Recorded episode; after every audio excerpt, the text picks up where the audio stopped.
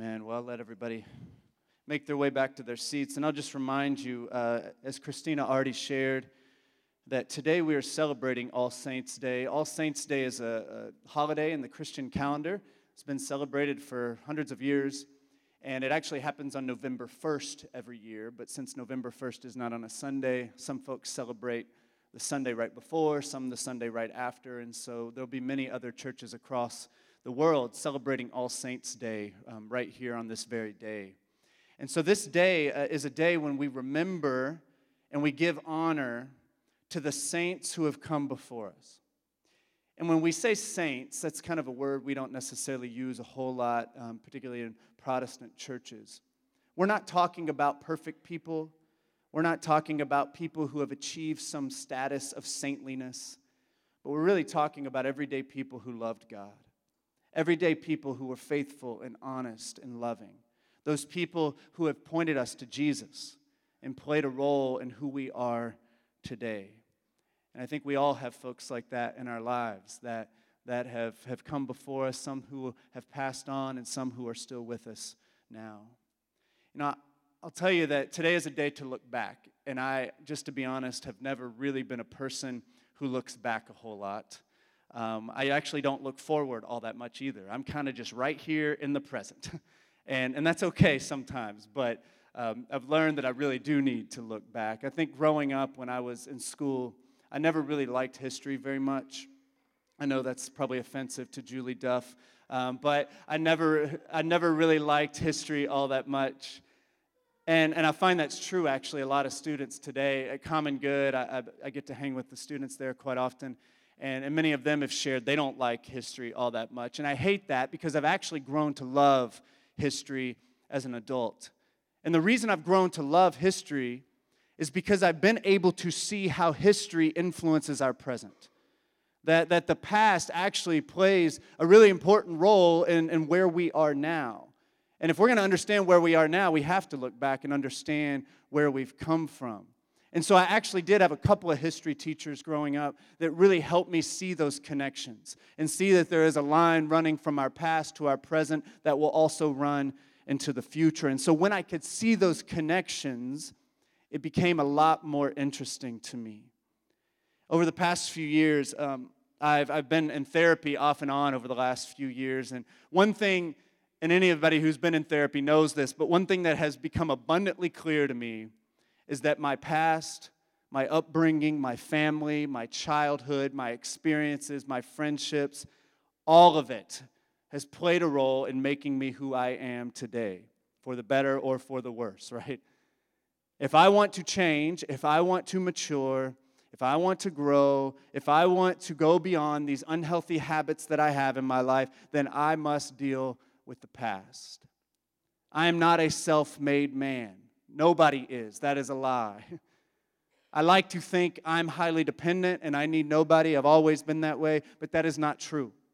I am connected to a long line of people who have come before me that have helped shape me into who I am today.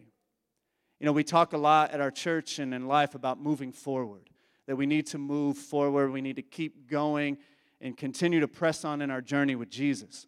We talk about not giving up. We talk about persevering. We talk about pressing forward into the future. And All Saints Day has reminded me, and this really was a journey really that, that really dug in during the pandemic and, and even just last year, but All Saints Day has really taught me that, that we can move forward but if we want to move forward, we must look back. We cannot move forward if we don't look back. The past few years, I, I, I don't think this will be um, controversial statement, but they've been crazy hard, right? The past few years have been really hard. We have struggled to hold on, we've struggled to stay committed, we've struggled to persevere, and we've failed over and over and over again as people. I felt, just to be honest, kind of stuck and stagnant and apathetic for much of the last few years. Has anybody else felt like that? A few honest people raised their hand. Um, something that has helped me actually to move forward is, is actually to look back, to go back to the past and find examples of real life people who faced really incredible hardship, even things harder than what we face today yet they didn't give up and they kept going forward. People who came before me who held on, who stayed committed, who stayed faithful. And these people inspire me, they give me hope, and I, I think in some strange mystical way, they're giving me energy and vitality and courage as I try to continue on my journey that Jesus has called me to walk. You know, last year we, we did a series through the book of Hebrews. And it was really a formative experience to go through this book. Hebrews is a book I always avoided because I didn't fully understand it. it. It, was really wordy and complicated, and I still kind of feel that way, but that's okay. Uh, but I really grew to love it last year. Um, and the book of Hebrews really essentially is all about staying the course. It's about not giving up, it's about perseverance, it's about endurance, it's not giving up. And one, one way the author of Hebrews tries to help his people move forward is by encouraging them to look back. And so in chapter 11 of Hebrews, he gives 18 different examples of people from the past. And these were inspiring people from the book we call the Old Testament who remained faithful through hardship and uncertainty and rejection and all sorts of stuff. So he gives this big list of all these people, 18 different folks. And essentially, he's saying to them, Listen, I know you're struggling. I know you're having a hard time. I know the division and the loneliness is hard. I know you're facing many challenges. Many people before you have faced many challenges that are similar. And they remain faithful. They persevered. You're not alone. You can do it too. And then, right after, in Hebrews 12, so he gives this whole list of all these people who've come before. Here's what he says Therefore, when there's a therefore, ask, why is it therefore? It's kind of corny, but always do that. What comes before? Why is he saying therefore? Because he just gave this big list of all these people. Therefore, since we are surrounded by this great cloud of witnesses, and that's all those folks he's mentioning and more, let us throw off everything that hinders and the sin that so easily entangles, and let us run with perseverance the race marked out for us, fixing our eyes on Jesus, the pioneer and perfecter of faith. For the joy set before him, he endured the cross, scorning its shame, and sat down on the right hand of the throne of God.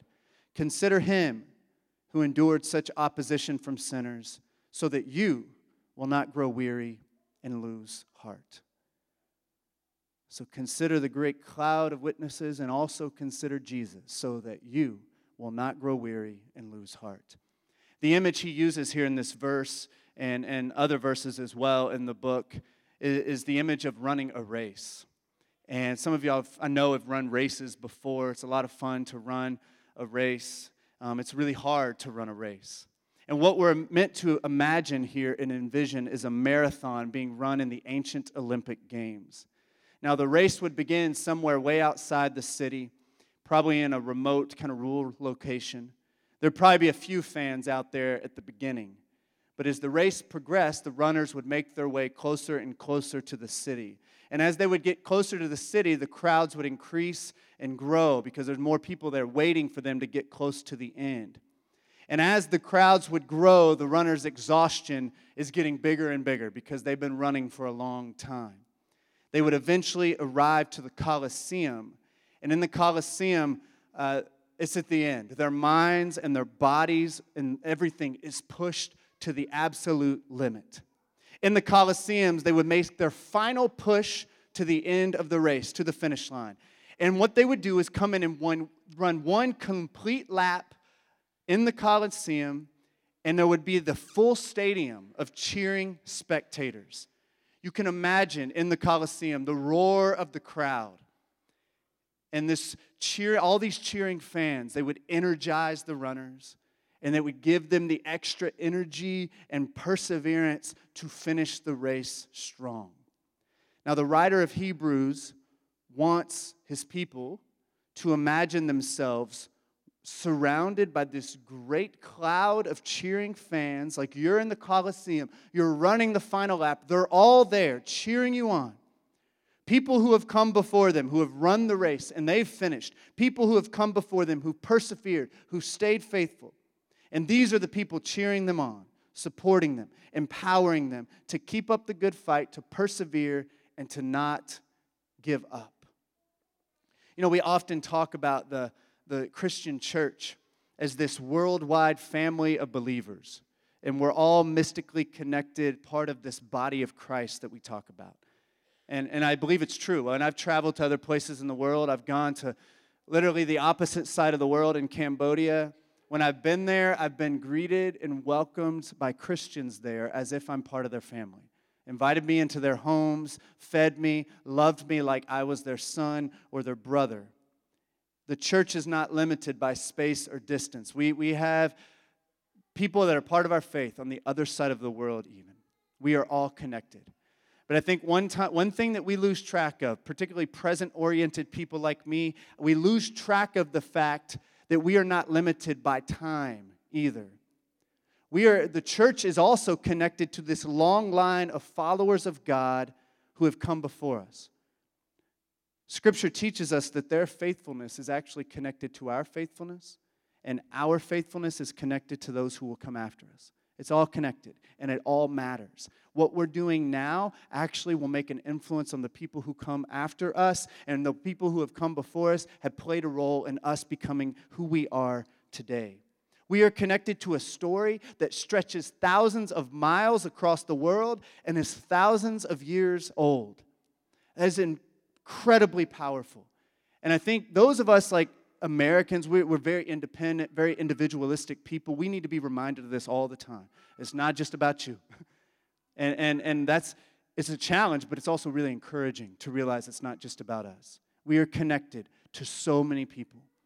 Hebrews portrays the life of faith. He, he talks about a race, but he really is portraying it as a relay race.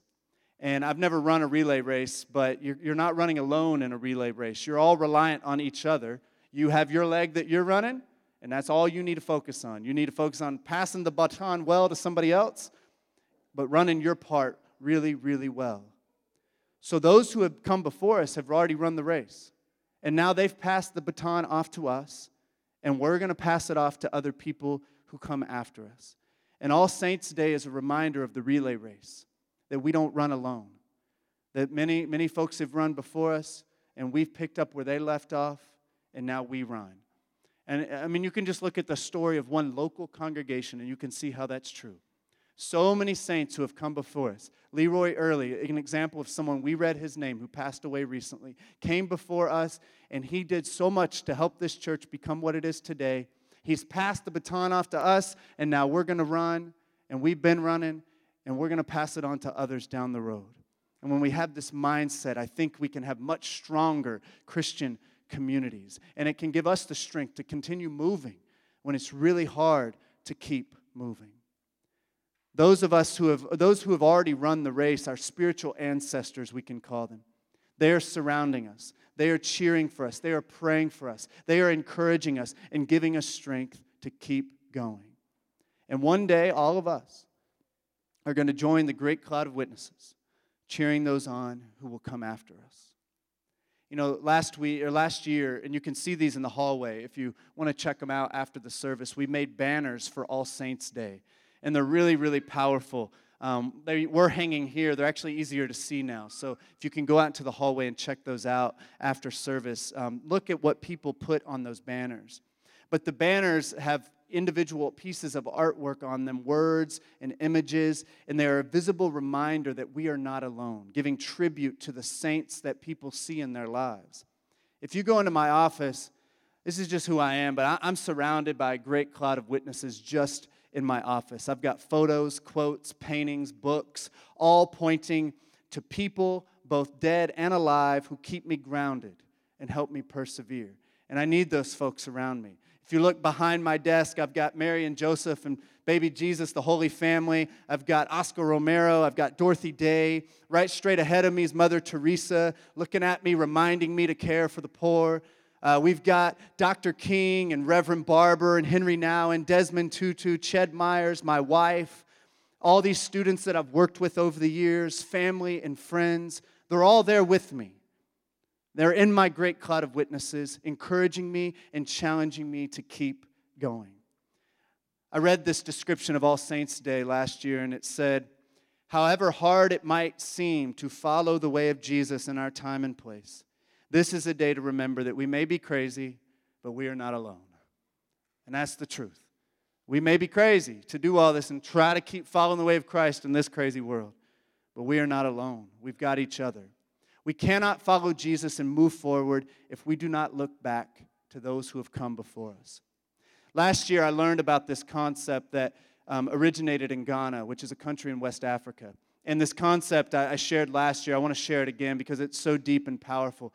It's a, it's a, it represented in the word Sankofa. Has anyone heard of this before? If you were here last year, you've heard of it. Um, but it, it's, it's a, a powerful word, and the word literally means to go back and get it.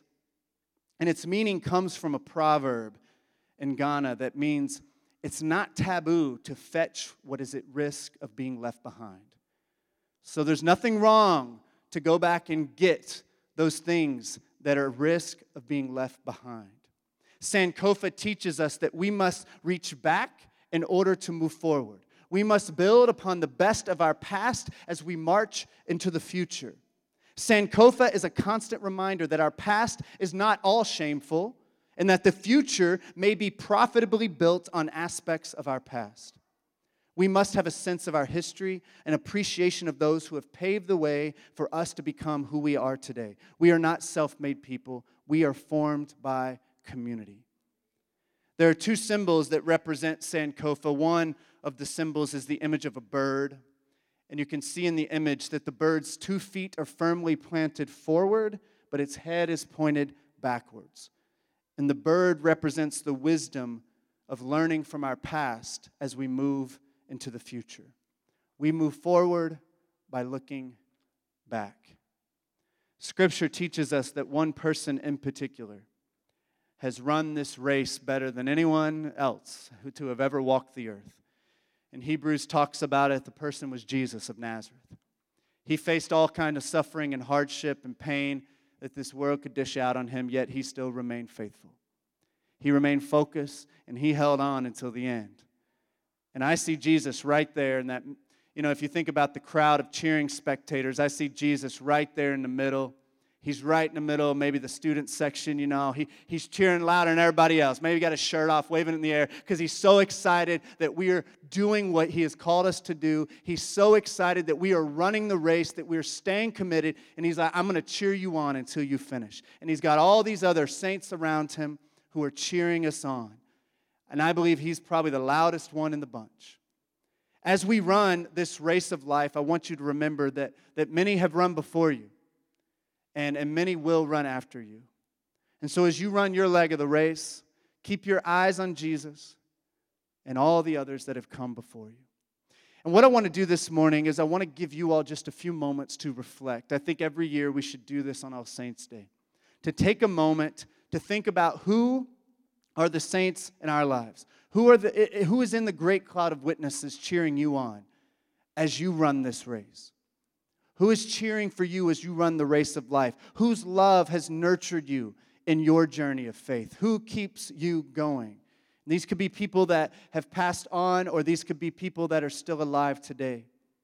But imagine you are finishing your race in the Coliseum, and you got a stadium full of people who are all there for you. Who fills the stadium of your mind? Who is cheering you on? Who is inspiring you? Who is helping you push forward in this challenging life?